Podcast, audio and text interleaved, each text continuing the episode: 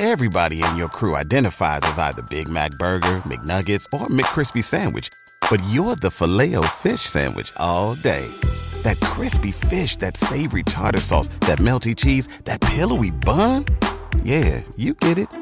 Every time. And if you love the filet of fish, right now you can catch two of the classics you love for just $6. Limited time only. Price and participation may vary. Cannot be combined with any other offer. Single item at regular price. Ba da ba ba ba. This is a podcast from Minute Media.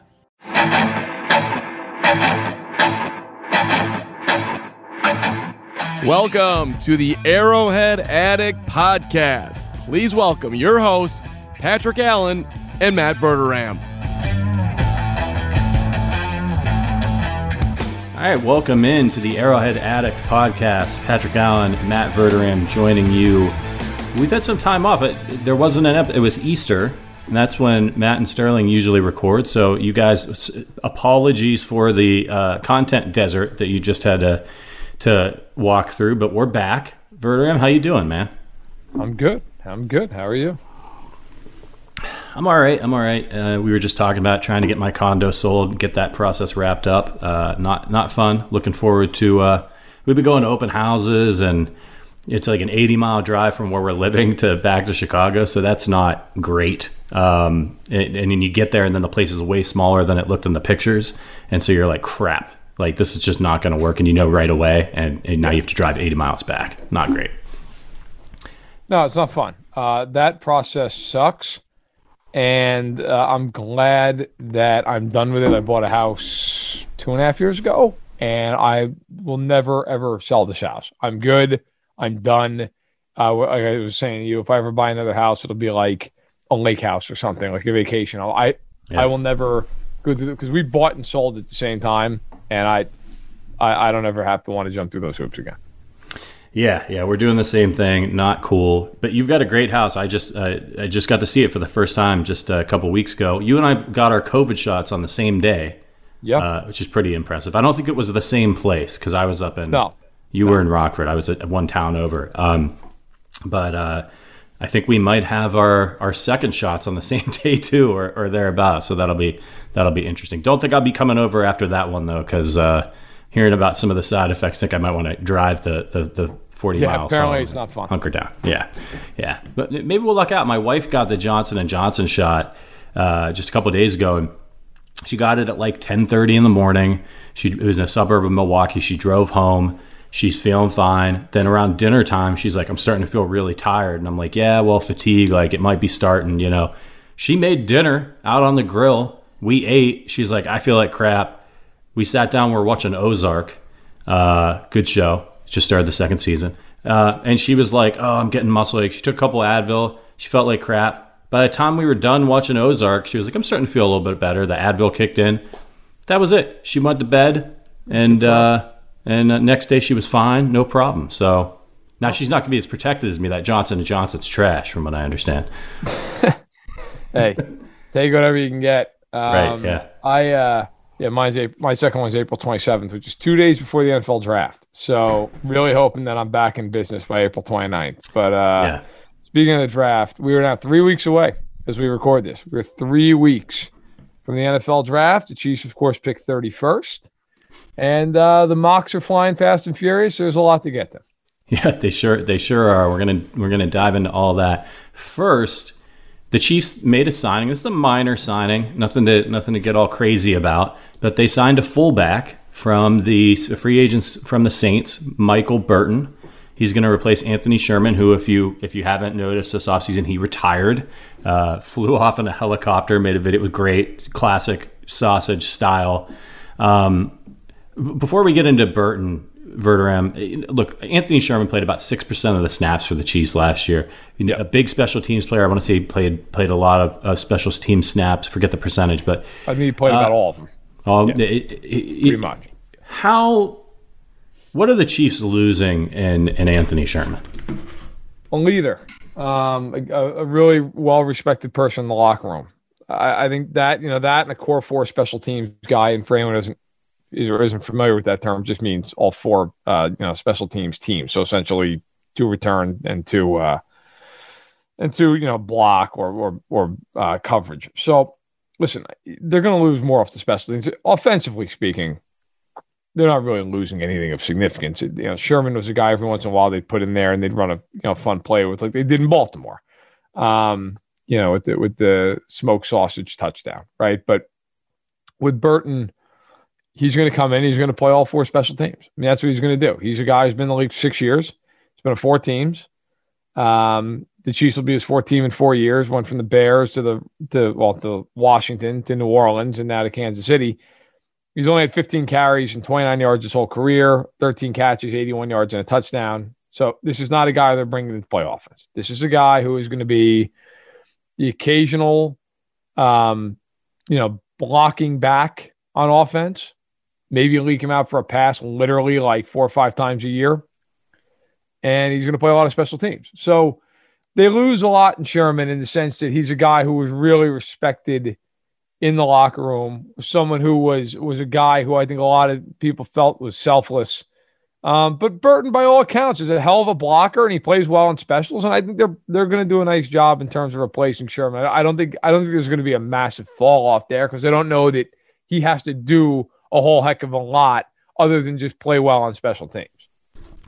Yeah, he played. He was drafted by the Lions. Uh, I think he was a he's a later round pick. Um, and he he played for the Bears. Saints did two stints with the Saints and Washington.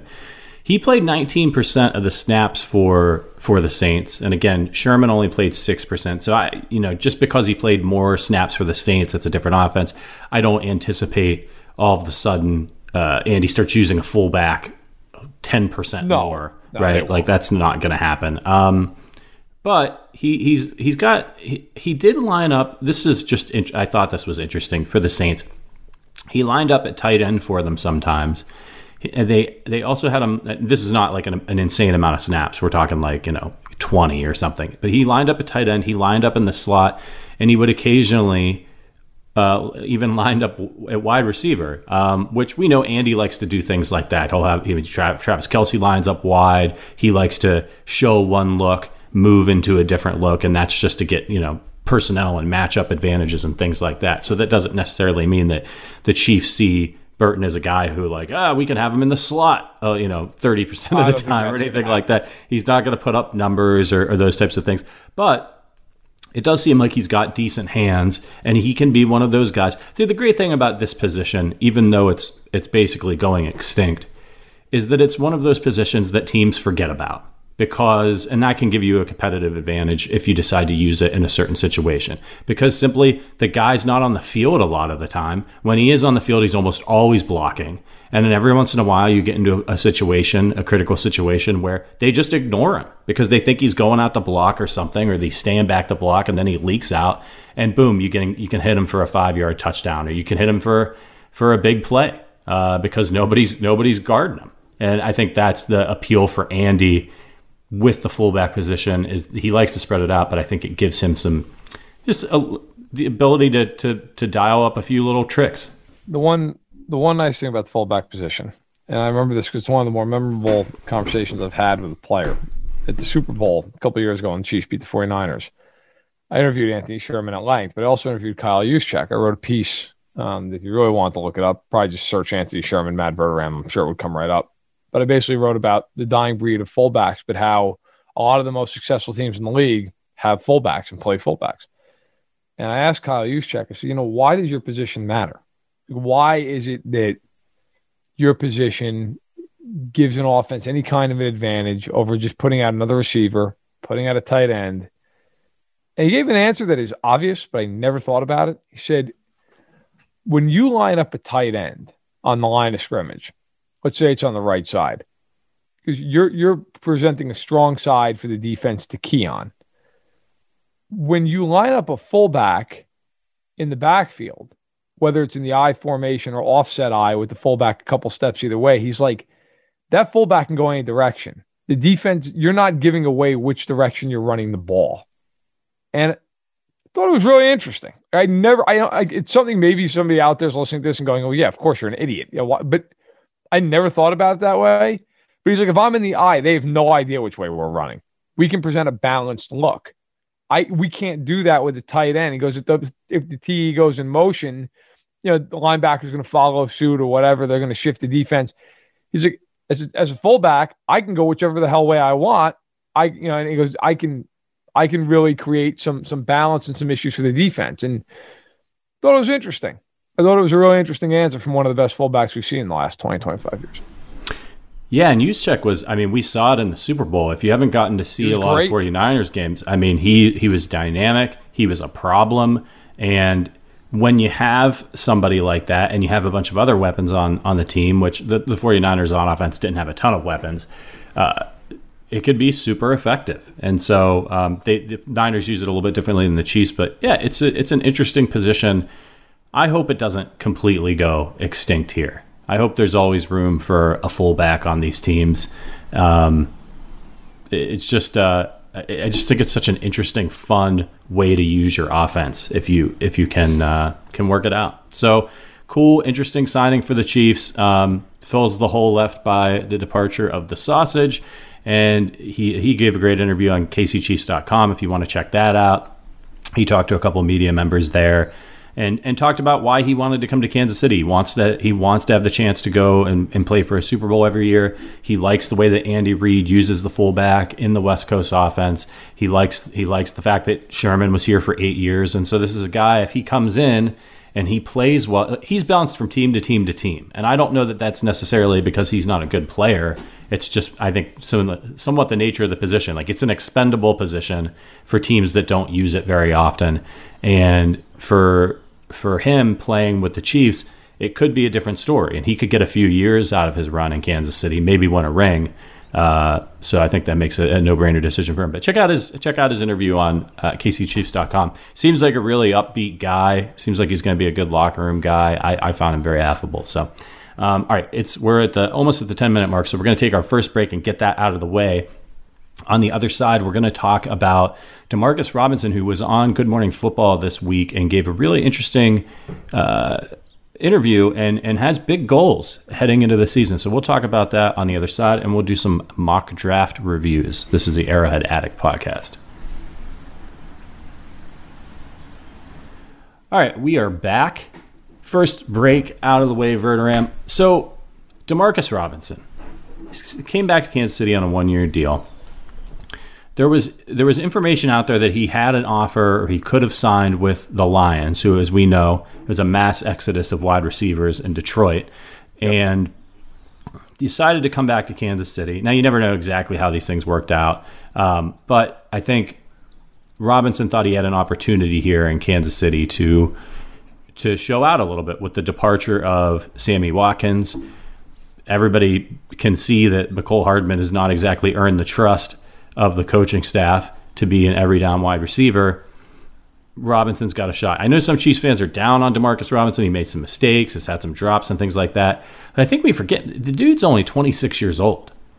And he's been the third, fourth option, but has been reasonably productive. What's your what's your just before we get into his comments, what's your overall take on on D Rob? I think Demarcus Robinson has a lot of talent. I also think he's somebody that it's hard to rely on him a lot because there are times when he doesn't run the correct route. There are times when you feel like there's another gear there. And I'm not I'm not saying like a gear like he's not trying hard. I'm not don't misconstrue that. I'm saying there's a gear like I you he could get to another level. Like the talent is there. I mean, he is a a six one kid. He, he can he can get up. He's got good leaping ability. He's got good hands. He doesn't drop the ball.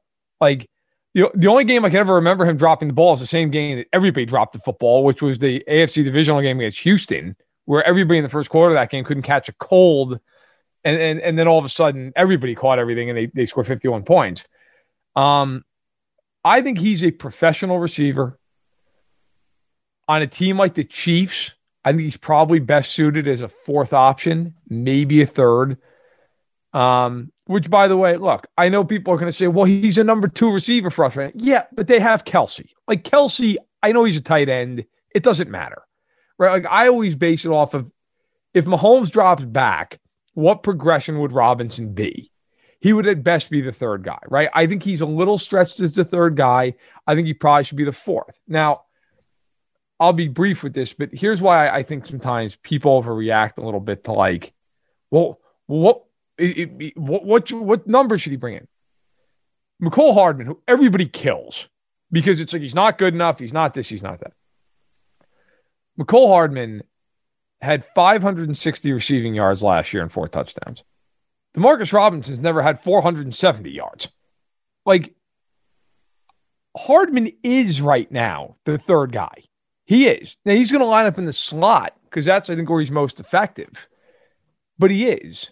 Like Hardman to me is ahead of Robinson, even if Robinson is going to play more snaps, if that makes sense. Like Robinson's going to, at least this point anyway, he's played a lot more of the snaps for the Chiefs. Like last year, for an example, okay, he played 65% of their offensive snaps.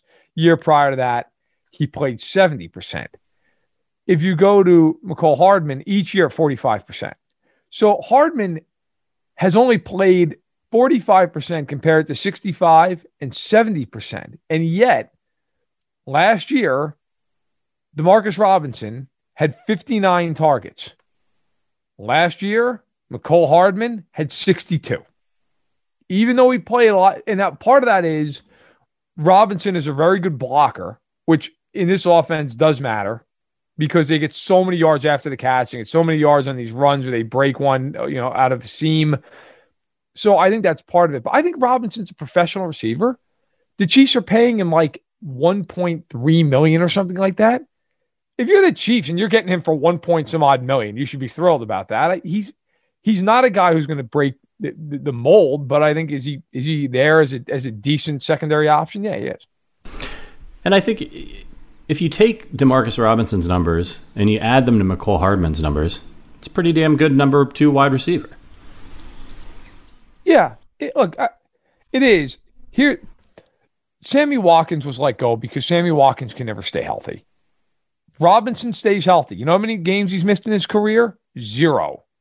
Okay. Mecole Hardman, zero. They haven't missed time. Watkins is a better player than both of those guys, but he's hurt a lot. So I think if you're the Chiefs, you're saying, look, we're going to add a receiver in the draft. Okay, because I'm I'm sure that's coming. My understanding with the Chiefs is they love this wide receiver class. I'd be shocked if they don't take a receiver with the top 100 pick. You add that, you add that guy in. You have Hardman, and look, I, I will actually not to uh, take over this whole thing with Mecole Hardman. I think Mecole Hardman's a better people player than people think he is. Like I'm not I'm not trying to take up for Hardman and say all of a sudden I think he's going to be an All Pro next year. If you gave Mecole Hardman, I don't know, 75% of the snaps, okay, that's not double what he's had, but that's, you know, another, I don't know, what, uh, 100, maybe it's another 70% or so based off of what he's done already, 80%. I think he could be a guy who has 800 to 900 yards receiving. Like, I, I really do. And he's somebody who yards per catch has a massive, massive output. His first year in the league, he led the league in it at 20.7. Last year, 13.7, which is still very good, by the way. Um, I think he's somebody who could do a lot more. So I don't think the need is as dire. I, now, look, Byron Pringle, people love him because he went to K State, and, and Byron Pringle is a is a good blocker. He's excellent on special teams. But to this point in his career, he's had 25 catches for 330 yards. Like I I, and he's 28 years old. I don't share the, the enthusiasm for Byron Pringle that some do. I think Hardman has the most upside of anybody by a mile here. And then Robinson's a guy who, look, do I think in a, in a bigger role he could do a little bit more? Yes. But I would say, I think of all the guys, I think Hardman is the one with the most upside. He just turned 23. Right. Like, to me, he's the guy that you look at and go, he's the one who could really expand this role and, and really do a lot uh, with, with more more targets. And Robinson was a fourth round pick, and I think for a fourth round pick, he's, he's given great. the Chiefs great production. And, and and look, at the age of 26, we know he's fast. Maybe he can continue to develop. You never know. Guys break out. You know, if they were raw coming out of college, which you you you you're not exactly polished if you're getting drafted in the fourth round, right, for the NFL. Like, let's let's let's talk about what he said on Good Morning Football. So D Rob said, Every other season, it's been four or five touchdowns, 500 yards. That's he's given being a little generous with himself there, but to say, a little bit. but but fair um, enough. Yeah. Okay. Robinson said of his previous production. I just think it picks up a little bit more right now. I'm looking for the opportunity, not for them to give me the opportunity, but to go in there and take the opportunity. Go in there and show that I'm the guy who can put up a thousand yards in a year, a thousand yards in a year and 10 touchdowns. I'm ready to make that happen.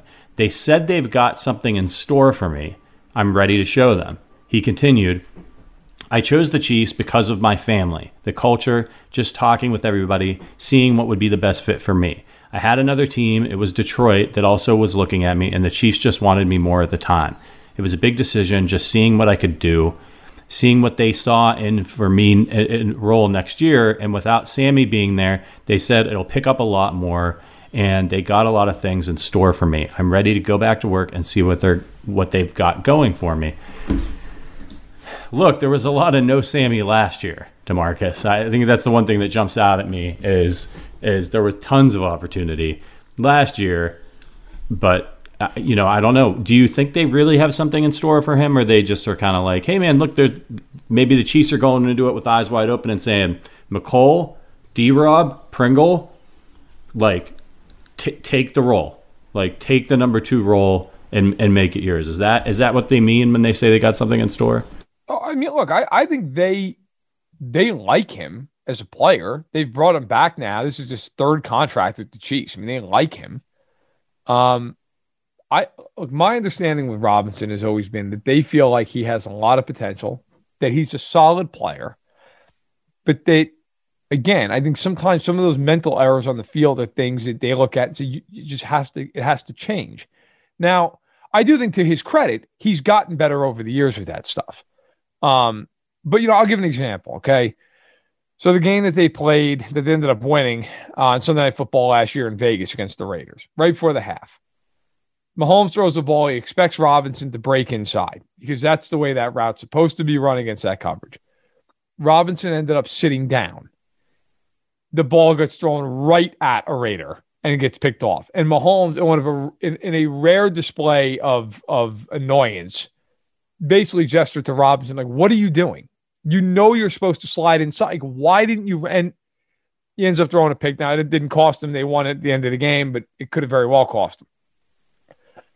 That not to be fair, again, that stuff does happen. Like Kelce will tell you, he every once in a while have a rowdy misruns, but with Robinson, it has happened over the course of his career.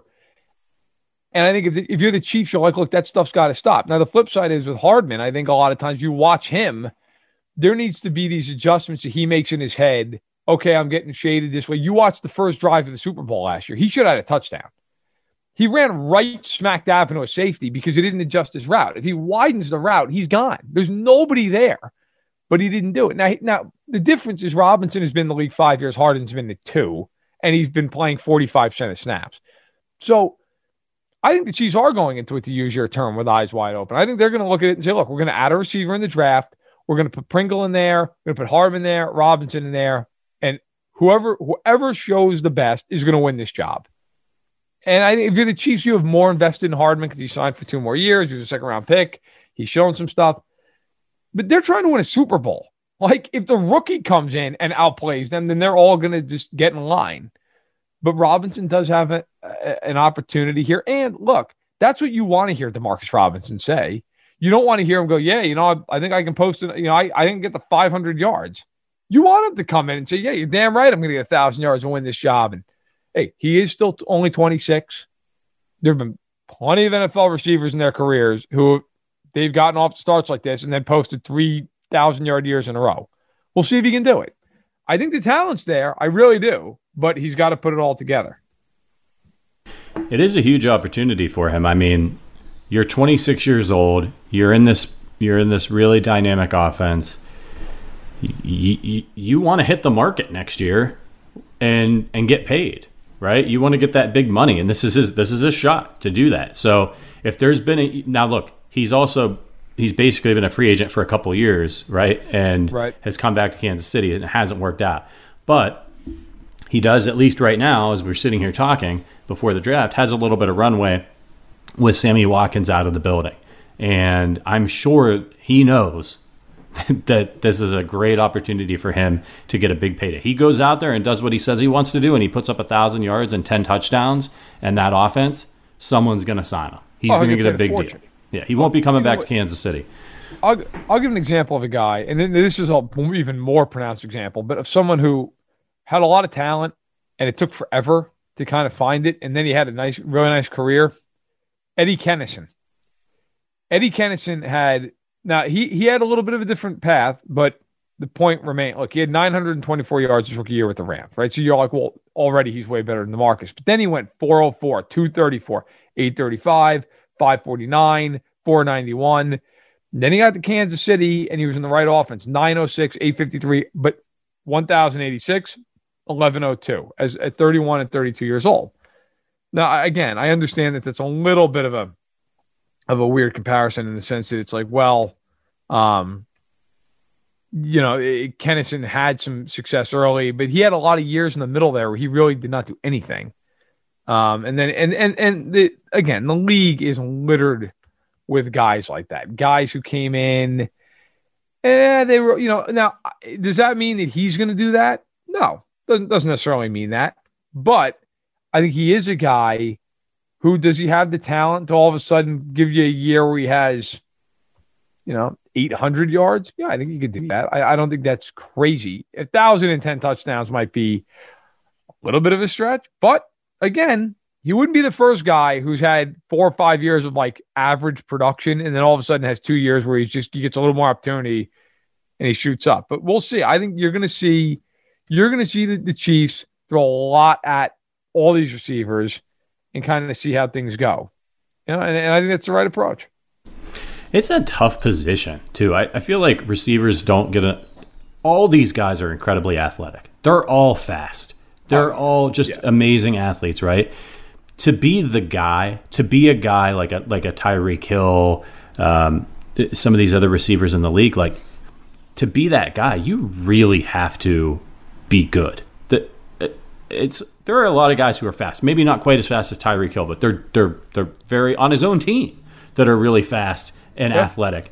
And to do all those little things to get that edge, to be the guy that they that these quarterbacks can go to, especially when there's a million receivers on the field, they're spreading everybody out. The goal isn't just to get the ball to one guy. The goal is to get the get the ball to the open guy to create confusion on the defense. And so it's hard for some of these guys to stand out. And I just think we need to remember that as fans that like, man, I like you need to be really special to be the go-to receiver on a football team. Yeah, you do. And and I'll actually real quick, I'll throw one other comparison. I think actually is a, is a much more not I shouldn't say comparison, but just a just a a lesson in sometimes how it takes receivers a little while. Um, and, and why it can all of a sudden change. Even maybe it will, maybe it won't, but it can. Ed McCaffrey's probably a better example than Eddie Kennison. So Eddie McCaffrey played three years for the Giants, 91, 92, 93. Played with Phil Simms. Never eclipsed 610 yards. 94 goes to the Niners, who wins the Super Bowl. Had 131 yards. Right, he's buried on the depth chart. Then goes to Denver. 477, 553, 590. Right, like a little more than Robinson, but certainly right in that ballpark. And he's playing with Elway.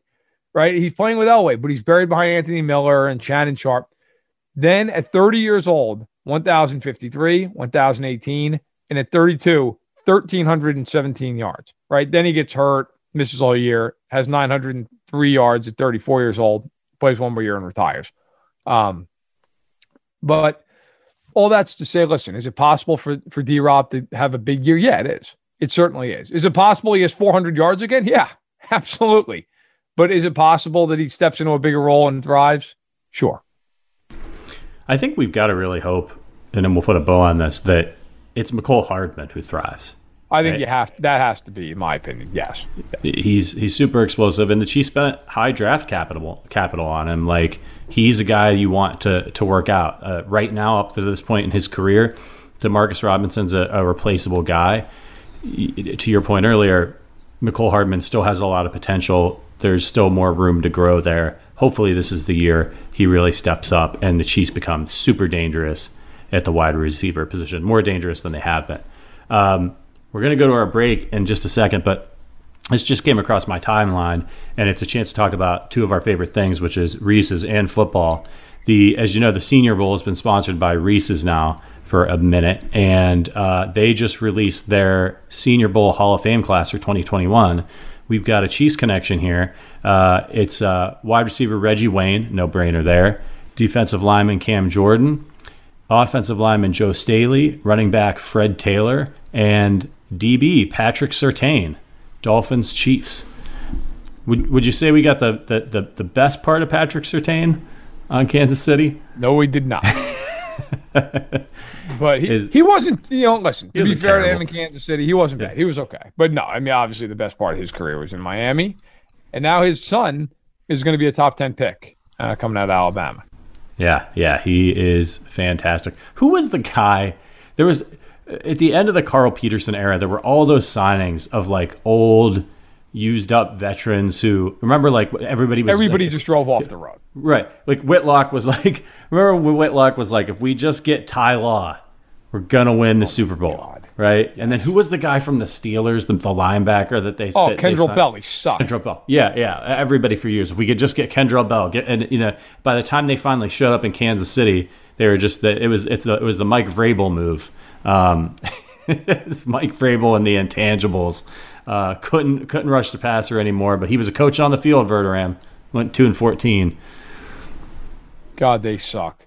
They they sucked, man. I mean, Yeah. all those clowns you just mentioned. Let's never forget Dexter McCleon. Um, oh God. brought him over from the Rams, paid him a Yeah. fortune. He sucked. Like I Yeah. just, oh my god, they were, they were just a way station for guys who just wanted one more deal. And Carl Peterson, who was eternally opposed to rebuilding the team, was just like, you know what? Sounds great. What do you want? Three years, thirty million? Awesome. I'll say this. Listen, Herm Edwards, there's one thing that Herm Edwards doesn't get credit for in Kansas City that he should. And it's the only thing he should get credit for. It's the one thing. He finally got them to tear that team down. He was willing to just go really, really young and tear that thing to pieces. Now, he was an awful coach and he absolutely deserved to get fired. But for years, for a decade, that team was totally fine with going nine and seven or eight and eight and just hoping they get in the playoffs. Herm finally was like, no, you know what? We're old and we're slow and we've got to tear this whole thing to the ground. And they did it, and it was painful, but it ended up obviously, uh, you know, being the right decision. But I, I will forever associate that era of Chiefs football with Eddie Drummond, who was the slowest return man in the history of the NFL. Like, I'm not a Jason Whitlock fan. I think mostly he's a he's a waste of space, but he would grade every player at the end of the year. And I remember he gave like he gave uh, Drummond like a G because he's like an F's not even enough. Like, and I remember thinking like, I agree with Whitlock on this. He's right. Like, he was the worst return man I've ever seen in my life. Eddie Drummond. Yeah, yeah. He didn't he fumble the ball a lot too. Oh, I, I don't even remember. All I remember was literally thinking to myself when he would run back kicks. I'm like, this guy looks like if if a normal athlete shattered their leg and then tried to run on it and then shattered it again. That's what Eddie Drummond runs like. Yeah, Like this is impossible that he's this slow. I mean, it was yeah. it was incredible. It was impossible that he was as bad as he was, but he was. He was. I will say that tear down draft, that 2008 draft, not bad. Oh, no, it was one of the best drafts I've ever had. Glenn Dorsey, Branden Albert in the first round, Brandon Flowers in the second, Jamaal Charles in the third. Then they took Brad Cottam and John Morgan, uh, Will Franklin. Then Brandon Carr in the fifth out of Grand Valley State. Barry Richardson, who you know should have only ever been a backup. a Yeah. Yeah, agreed. And uh, n- nobody else was was particularly notable. You Although get- listen, Carr, Flowers, Charles, and Albert, and Glenn Dorsey, it's a pretty damn good draft. Right. Yeah. Glenn Dorsey, not quite what you ended up wanting him to be, but uh, it- it's selection number five. But I'll tell you what, one of my favorite stories from that whole draft class. Remember Michael Merritt, the tight end? And they Yes. cut him. They cut him in the because he got pulled over and he was he was he was trying to eat the weed that he had on him. Um, and the cops, the famous quote from, from, from when the cops made him spit it out, and he said, "All this for a little bit of weed." That was like that was the comment.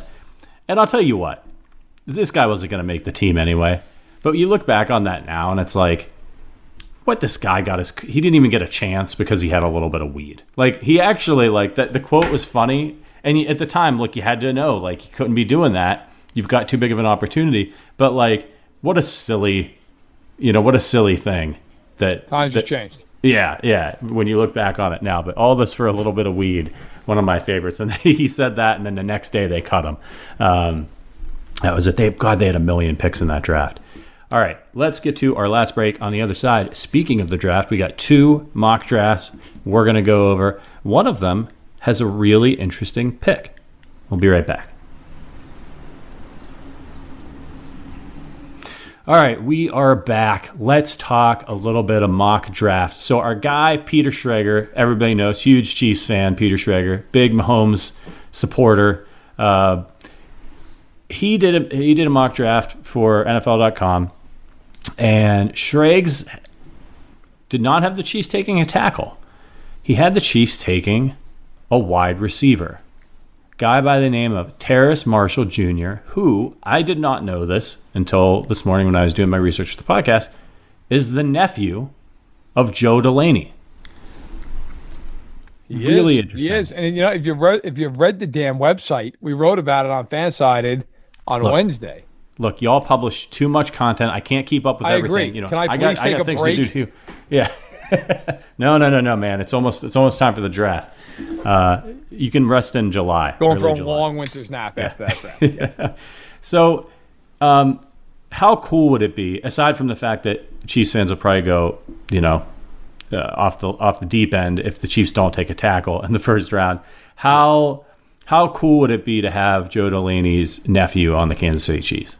Oh, I mean, from that standpoint, it'd be very cool. It'd Be a great story, right? Like, I think if, if, if you're just looking at it from that angle, it's amazing. Um, you know, Terrace Mitchell, and and it, it is Terrace. Uh, we were talking about this before the podcast. For anyone out there who cares about you know pronouncing things correctly, uh, not Terrence, no end in there. But yeah, I think it's very interesting.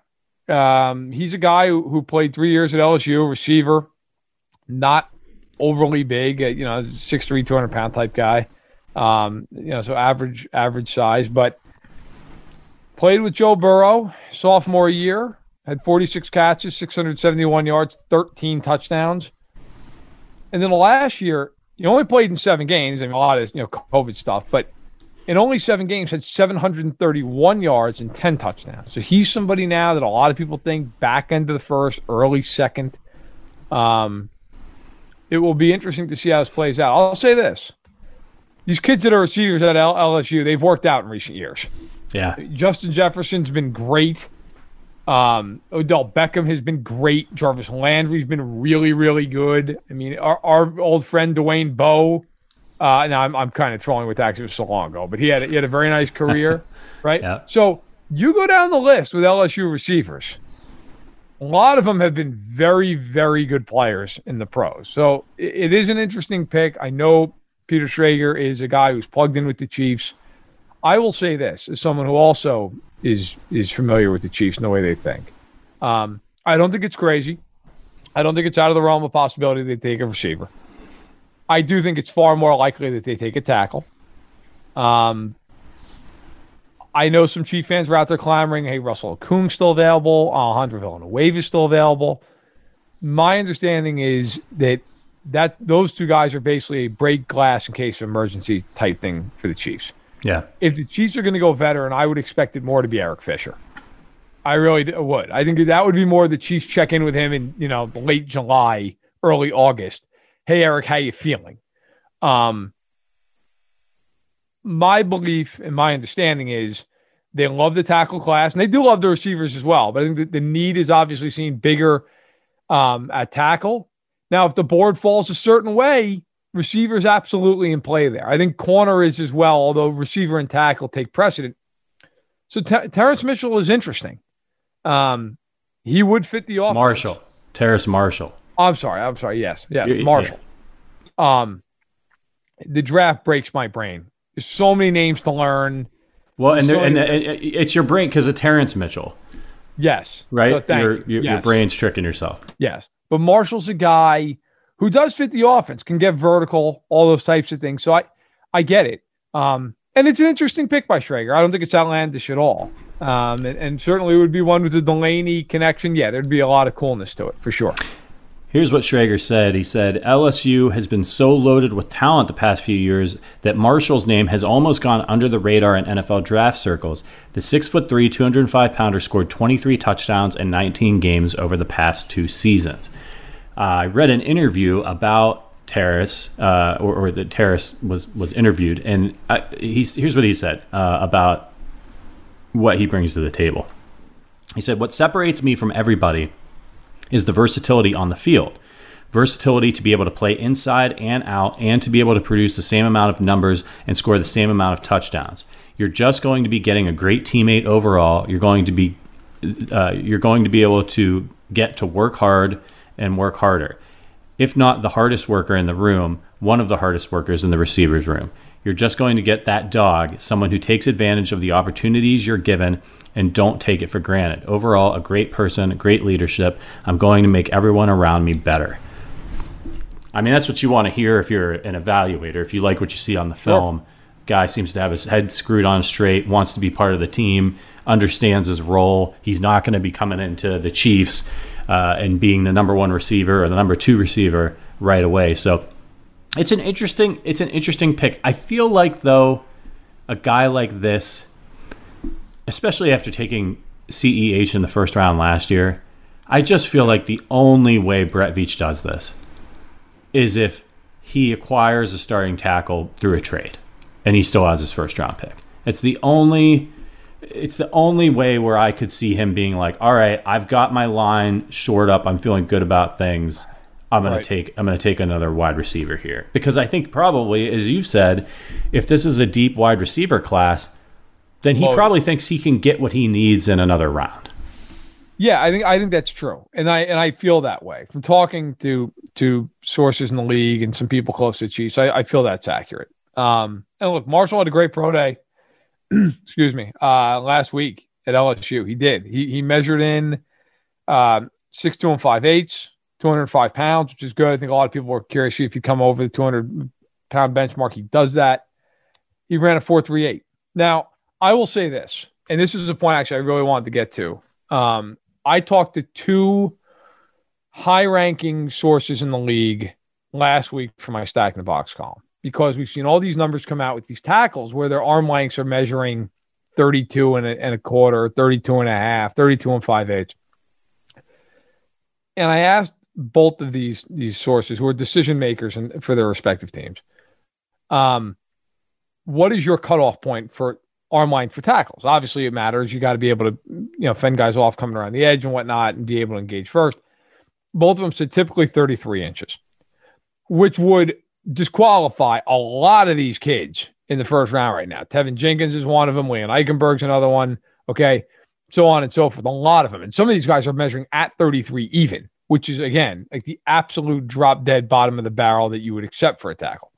However, one one of these sources gave me a really interesting insight into this. Said, look, normally I'd really care about all those numbers because you you would be looking at the same scout in Indianapolis measuring the, all these players at the combine.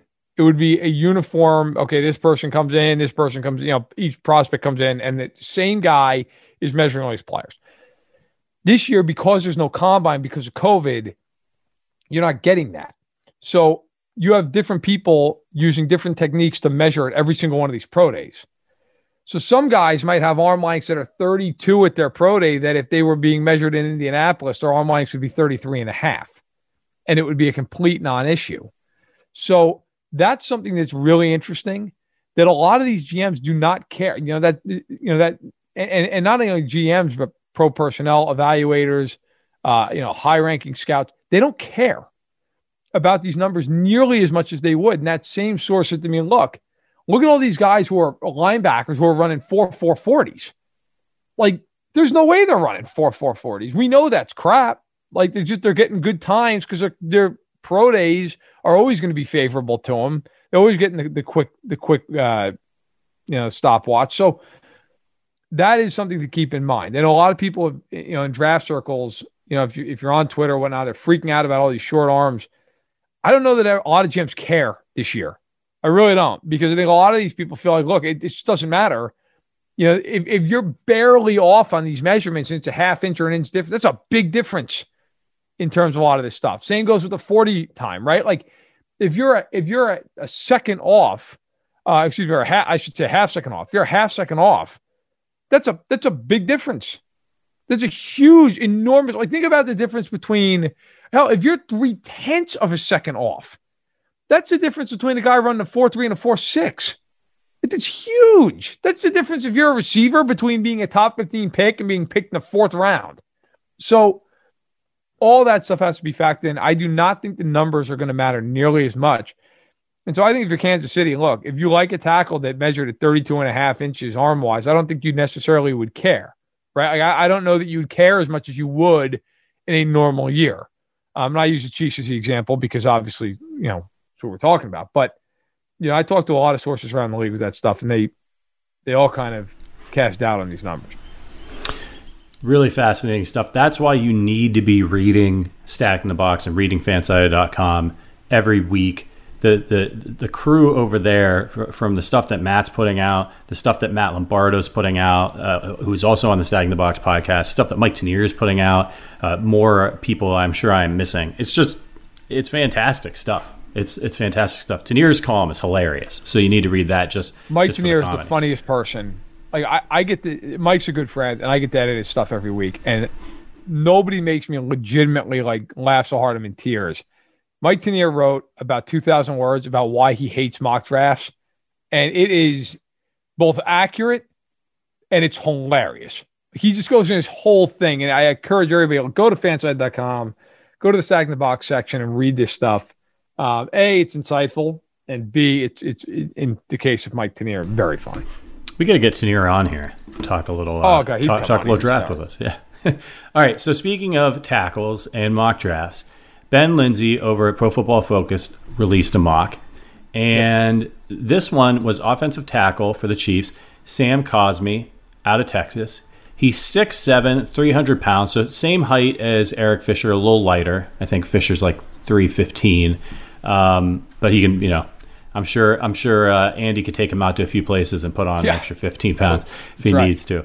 Um, so so here's what he said. Uh, here's what Ben said in his mock. He said, "I'm not going to jump off the trend of mocking offensive tackles to the Chiefs in the first round. It's a, a case of clear need meeting value with how the draft is likely to shake out. The depth of, the, of, of this tackle class." means that there will likely be a number of options for the Chiefs to choose from at the back end of the first round and who could potentially start next season at left tackle. I opted for Cosmi due to his experience, three seasons as a starting tackle at Texas, and strong play and pass protection through his career, pass blocking grades of 82 or higher in all three seasons. Cosmi also put on an absolute show during his pro day with 90th percentile or higher testing numbers across the board. So that sounds great to me. I mean, I, I don't watch Texas football. I haven't seen this guy play. I'm definitely not one of these draft heads who just sits down and watches all the film and stuff like that. Right. I'm just a fan like you guys. But that sounds excellent. That sounds like a guy who might end up getting taken before the Chiefs are are able to get to him if there's a run on tackles. So my my feeling, no, that, I shouldn't say my my understanding of this, just from talking around the league, but also just like everybody else, kind of keeping tabs on on these informed mock drafts. And, and let me say, so Schrager, I think, is an interesting one because Peter's plugged into the league. Like you see these mock drafts come out on some guys like Word, like WordPress.net website, and and I'm not. Listen, hey, do your work. You know, if you're if you're a woman or, or a guy who loves the sport and you love doing mock drafts, God bless. Do a million of them. But I think it's important if you're trying to really figure out how the draft's going to go read the ones that you know these people are, are getting informed information. So like Peter Schrager's a guy, Daniel Jeremiah is a guy, uh, Todd McShay, Mel Kiper. People always like to, to give Mel Kiper crap. Mel Kiper knows everybody in the NFL. Like it, those guys shape opinion for the rest of the mock draft community because everybody knows that they know what they're talking about. Those guys are plugged in all day, every day, right? So like I'll pull up Daniel Jeremiah recently did a mock draft a couple days ago, uh, two days ago to be exact. It's the third one he's done, right? But it's the first one he's done in like I think since February. So the two guys who are going to be tackles, who are going to go way before the Chiefs pick, Penei Sewell out of out of Oregon, and Rashawn Slater out of Northwestern. Now, which guy goes first? Tough to say, but those guys to me are at worst going in the top 12 to 13 picks. They're just they're going to go that high. Then you get past those two, and I think the number three tackle on most people's list is Christian Darrisaw out of Virginia Tech. Now, now Jeremiah has him going 21st to the Colts in his mock. And there's also uh, Alijah Vera Tucker, uh, Vera uh, hyphen Tucker for those who care. He's got him going 19th. A lot of people think he's going to kick inside the guard, but he could play tackle. So he, but it seems like those four guys are going to go for the Chiefs pick. It seems that is a pretty universal opinion those four guys again, Vera Tucker probably kicking into guard, and then Slater and Sewell top ten to twelve picks, and Darrisaw he, he probably goes somewhere in the late teens, you know, maybe like Jeremiah has early twenties. Then you get into guys that might go to the Chiefs. Teven Jenkins out of Oklahoma State. Okay, now he's a guy who measured under that 33 inch threshold for the record. He's a guy who you could see going there. Um, then you, you start looking at okay, who are, who are some of the other guys? I think Jenkins, if he got to the Chiefs, would be a really interesting pick. Uh, Liam Eichenberg, again, another guy who measured under that 33 inches. Um, but but he's a guy who some people think end of the first round, you know, right in the Chiefs' wheelhouse there. Um, I'm trying to think of a few other names who would who would make sense. There's, there's, there's probably about seven or eight guys who are offensive line. Landon Dickerson could could certainly go in that range, but he's a center. So tough, tough to see the Chiefs taking him. I mean, Blythe comes in as a as a guy who probably gives them, you know, a year. Maybe they resign him two years. Um, but if you start going down the list, I'm just trying to think of a couple more guys who could go for them. Um, you know, Wyatt Davis, he's another interior lineman out of Ohio State. Uh, but you know, he he could go in that range. As you mentioned, Cosmi of Texas certainly could go in that range. Uh, I'll give you actually here. So this is a guy that I've actually talked to a, a, few scouts about. Jackson Carman, a tackle out of Clemson. He's probably more in that mid second round range. But I've talked to a few people who really love him as a sleeper pick, who think he's going to be a very, very good tackle. Obviously, protected uh, Trevor Lawrence throughout his career. So he's a guy there as well. But there's the point being, there's a lot of names in there um, who are going to go from 20 to 50. Uh, Alex Leatherwood's another guy out of Alabama. So there's a lot. There's a lot who could who could go, and I think the Chiefs are going to have their pick. They really are. It's just a matter of do they like that given player that's that's on the board for them at the time. Yeah, and I thought that uh, the the the PFF mock from from Linsey was really interesting, and Cosmi makes a lot of sense. If you're think, I think he's putting himself in Brett Veach's shoes and saying like, I I'm going to be starting a rookie at left tackle potentially here. I want a guy who is solid, who's going to protect Patrick Mahomes' blind side, who's got lots of starting experience, and the fact that he's graded out so well. You, you know, you're not playing schlubs when you play for Texas, right? You're playing sure. against good competition, and you've got a guy who's got three years starting. He's he's seasoned as far as college players go. This isn't a guy who came in and, and played one or two years, so that's particularly interesting for the Chiefs. Maybe it's a safer pick. I don't know. Um, but that's okay with left tackle. You know, uh, Eric Fisher's been a great left tackle for the Chiefs. Was he like all world? No. But like, were you ever worried about Eric Fisher? Not very often. You didn't have to worry too much. And when you when you add in, yeah, and when you add in a guy like Mahomes with with his mobility, you know, if you've got like a Tom Brady type back there, okay, maybe Eric Fisher, an Eric Fisher type is, you know, you, you maybe would like to try to upgrade. But when you had guys like Alex Smith and you had guys like Patrick Mahomes who are mobile, uh, Mahomes especially has just really fantastic pocket presence, but is able to keep his eyes downfield, move around like a magician. Solid's solid's pretty pretty good. so um, that's what the Chiefs need. You just don't want Cam Erving back there again. No Cam Erving. No Cam. No no Mike Remmers on left tackle. No yeah. having to kick out, you know, uh, Wylie. Uh, the, the Chiefs, and I think the Chiefs have done a very good job to this point of adding a lot of depth to this offensive line. You now have Niang and Remmers. You have Long and, L- and LDT. You have Thuney. You have Allegretti as a backup. You have Blythe in there. Like now, they got to figure out left tackle. We all know this. This is no secret. But you at the other four positions, they now not only have good starters, they have good backups. They are set now in a way that they were not last year, and obviously it bit them in the ass. I would expect the Chiefs to draft the left tackle in the first round unless there's a huge run on them early. And then I think the Chiefs are going to circle back anyway on Eric Fisher and see what the deal is with him come August. I think if you're the Chiefs, that makes all sense in the world. And then, hey, listen, the one question here, not for left tackle, but what happens with Mitchell Schwartz? Like, my understanding is there's a very good chance yeah. he just walks away and retires.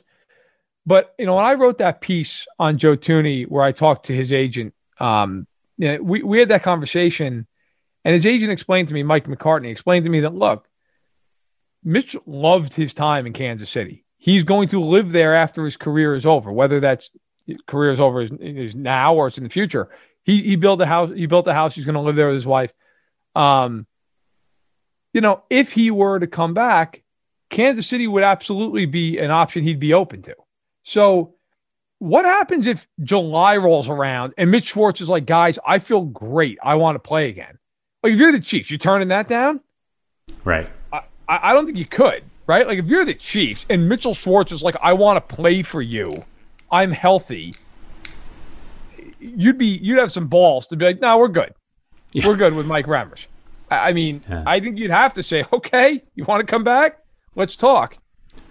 And, and you know, look, not to put myself in in Mitch's headspace. I'm not Mitch. I don't know what Mitch thinks. I don't know what Mitch's priorities are. But I can imagine you've had a great career. You won a Super Bowl. You're dealing with all this COVID stuff. You go into your next season trying to run it back you're having this back problem. It must be inc- must have been incredibly frustrated. He's a competitor. He's a he was an Iron Man for most of his career, and and, and then you have to get surgery. And I can see after a long season, and you're thinking about all the rehab that goes into that stuff. You're getting you're getting a little older. It could be so easy to to understand why somebody might be like, I don't know, man. You know, maybe this is it. Like, uh, you know, it's so much work, training camp rehab. Get, like maybe I just want to rehab to get back to the point where like I know I can get around, I can you know play with my family and all that stuff. You know, like, and then you're doing the rehab and you get the surgery and it's it's June and you're feeling really good and and you and you're starting to think about you know you're starting to get a little bored and it, you know the season's getting closer and you start to get that itch again because you're you're you're feeling good and and boy I live here I built a house here I'm in Kansas City all I got to do is drive up the road to get to to get to things. And Andy's to go easy on me because I'm a veteran and Andy's a player's coach. I'm not to have to be killing myself at training camp.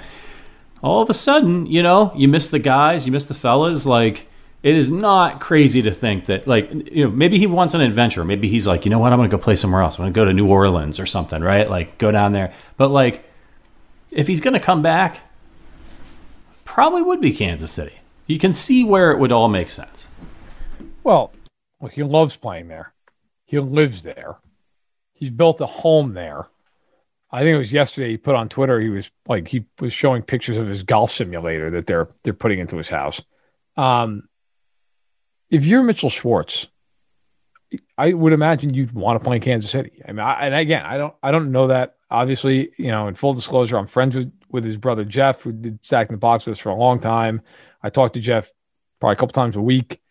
Um, but we don't, you know, we don't discuss that stuff because I, I don't feel like that's fair. Um, you know, and I, I wouldn't do that. So I don't know. All I know is from talking to Mitch's agent when I wrote the piece, you know, he loved his time in Kansas City and he still lives there. And if, if he decides to play, which remains an open ended question, that he would have interest in playing there again.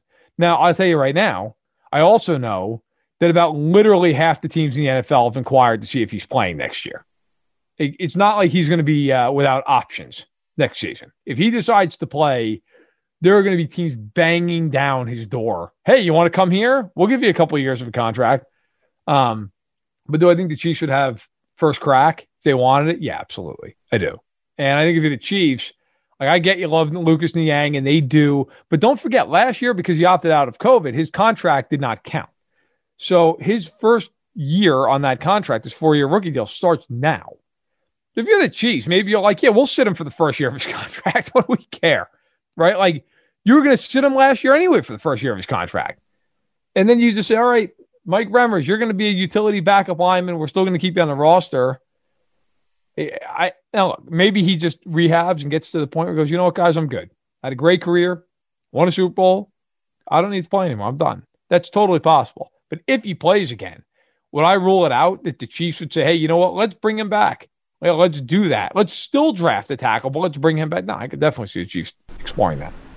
Could you see a situation where the Chiefs like draft a tackle in the first round and then Mitch and Eric Fisher come back on team friendly deals and they just have the like a mega deep offensive line mix of young guys and veterans, getting LDT back, the long signing Thuney.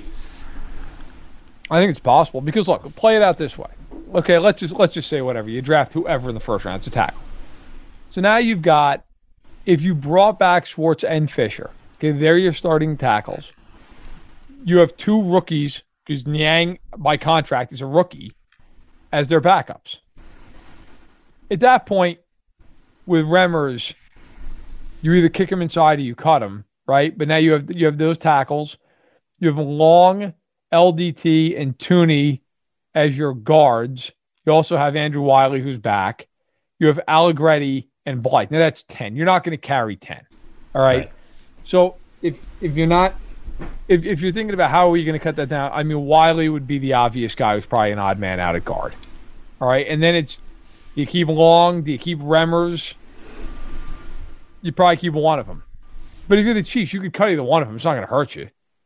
You know? So yeah, I could definitely. If Kansas City had the option, if Kansas City could start its year with the offensive line of Blythe at center, and then on either side of him, Fisher, Thuney, LDT, Schwartz with Kyle Long, Lucas Niang, and your first round pick as your backups. I, will tell you, you know who likes that? Patrick Mahomes. Yeah, Big right. fan. Big Big fan. fan. Okay, like, and you know Andy'd get weird. Like they'd run unbalanced lines and put three tackles out there. Like they would just do weird stuff because they can. Um, I think if you're the Chiefs, like why wouldn't you? They're gonna. I'll tell you right now, they're gonna have the cap space to do it. Like if the Chiefs wanted to do that, if those, if Schwartz said, "Yeah, look, I'm healthy, I'm ready to go, I want to come back," and Fisher said, "Hey, you know what? I'm feeling really good." I don't think Fisher could play until midseason. I, I think that's probably realistic. But could I see a scenario where on Thanksgiving that offensive line rolls out there? Yeah, I could. Now, do I think do I think it's like a likely scenario? No, I think Fisher's more likely than Schwartz, just based off of conversations with people in the league that I've had. But if Schwartz decides to play, the Chiefs are all in to win now. They're not worried about like, geez, well, how's that going to affect Lucas Niang in 2025? They don't care. They they don't believe me. They don't care. So, yeah, anything's possible, and that certainly would be that would be one way to to fix the uh, to fix the offensive line. Just here yeah. it comes. sure would. Real quick before we go, did you see this story about uh, Juju Smith Schuster who was on Michael Irvin's podcast, and he was talking about how the Chiefs were recruiting him, and he said that Andy Reid just kept sending him pictures of the Lombardi Trophy, just kept texting him over and over again while he was making the decision. He said um, Andy Reid was just calling me, and he was sending me Lombardi pictures like constantly. he said we had a good talk, so it would have been KC after the Steelers. Uh, sounds like the Chiefs really wanted him. They put on a full court press. Yeah, oh, I mean, I'm not surprised. Like he he definitely was a he was a guy they pursued. I talked to a, a source on that, um, you know, on Juju's situation, and, and basically, look, you know, he decided to go back to Pittsburgh because he's comfortable there and he thinks it's going to be a good opportunity. But at the same point, yeah, the Chiefs did want him.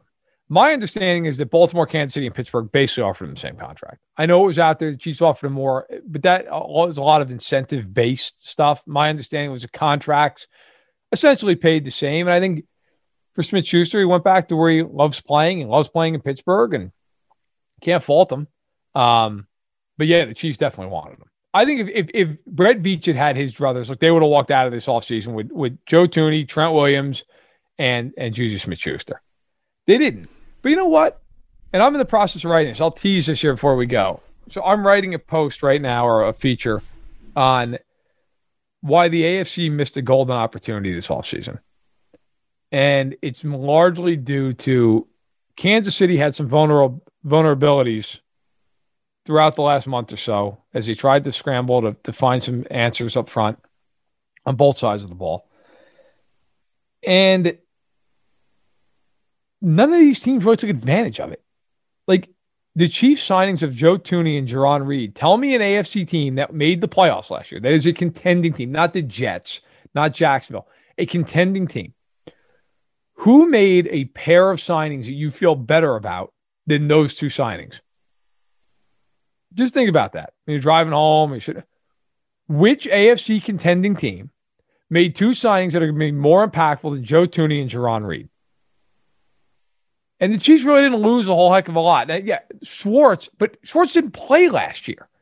The only guy they lost really played a lot for them is Eric Fisher. And, and Eric Fisher is very much an open ended question as to whether he might, he might return.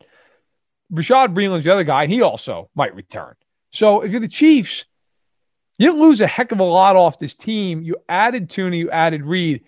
And my main contention was, and I'm not going to spoil the whole piece, go and read it, please. It'll be up, I believe, on Friday. Is look, there's a blueprint out on how to beat the Chiefs. You have to score a lot of points and you've got to get a lot of pressure on Patrick Mahomes. And if you look at the AFC, find me the team that made moves toward those ends. And I did the work for you. I went through every single one of those teams. I went through every one of those moves. I went through all the averages of last year's pressure rates and sack rates. And I and I I distilled down through the 10 losses the Chiefs have had in Mahomes' career with him as a starter. This is how teams have beaten the Chiefs. And here's where the AFC contenders are at in terms of doing it. I think after you read the piece, and I went through all the research with a clear mind, hey, maybe one of these teams has done it. I think you'll be very interested to see how it all kind of shakes out now that we're through free agency. Intriguing stuff. Gonna have to check it out. I will say on Juju, I would be surprised if he ends up a Chief at some point. He's only one year deal at Pittsburgh. After another year, I, I, said this. I thought it was. I thought he was. He was uh, nuts to resign to catch to sign up for another season of catching helium balls from Ben Roethlisberger. Ben yeah. Roethlisberger. I, I, I just don't see a situation where Ben Roethlisberger's better next year. Oh, chances are he's he's going to be worse or the same. And you know, maybe after that, if they if they have a bad if they have another down season of, of getting their butts whooped by the Browns and the Ravens, you know, and, and, and it's a frustrating place to be. And he's looking around next year, wanting to try to win a Super Bowl. Could could uh could be texting Andy back this time. We'll have to see. Um, all right, everybody, we're gonna get out of here. Thank you so much for listening. As always, uh, no reviews this week to read, so uh, we could use a re up over there at Apple Podcasts. Head over there, leave us a written review, ask us some questions, ask us questions about the draft, ask us questions about popsicle flavors, which I was thinking about talking about today, but we ran out of time. Whatever you want, uh, we'll, we'll, we'll, read your, your comments on the show. Uh, so hook us up over there. We really appreciate all of your support. And uh, you can follow us on Twitter. I'm at, at R. Patrick Allen. I need to start tweeting more. Uh, there's not a lot of football to talk about. So um, he's at, at Matt Verderame. Follow at Arrowhead Addict.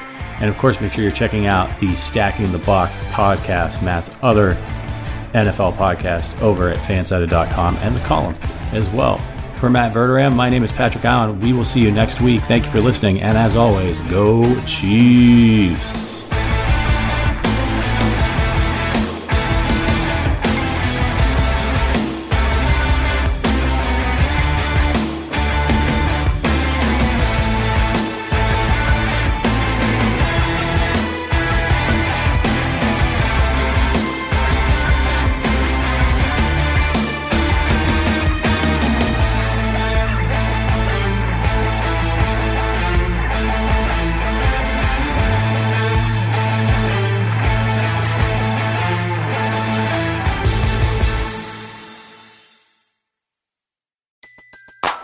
Everybody in your crew identifies as either Big Mac Burger, McNuggets, or McCrispy Sandwich.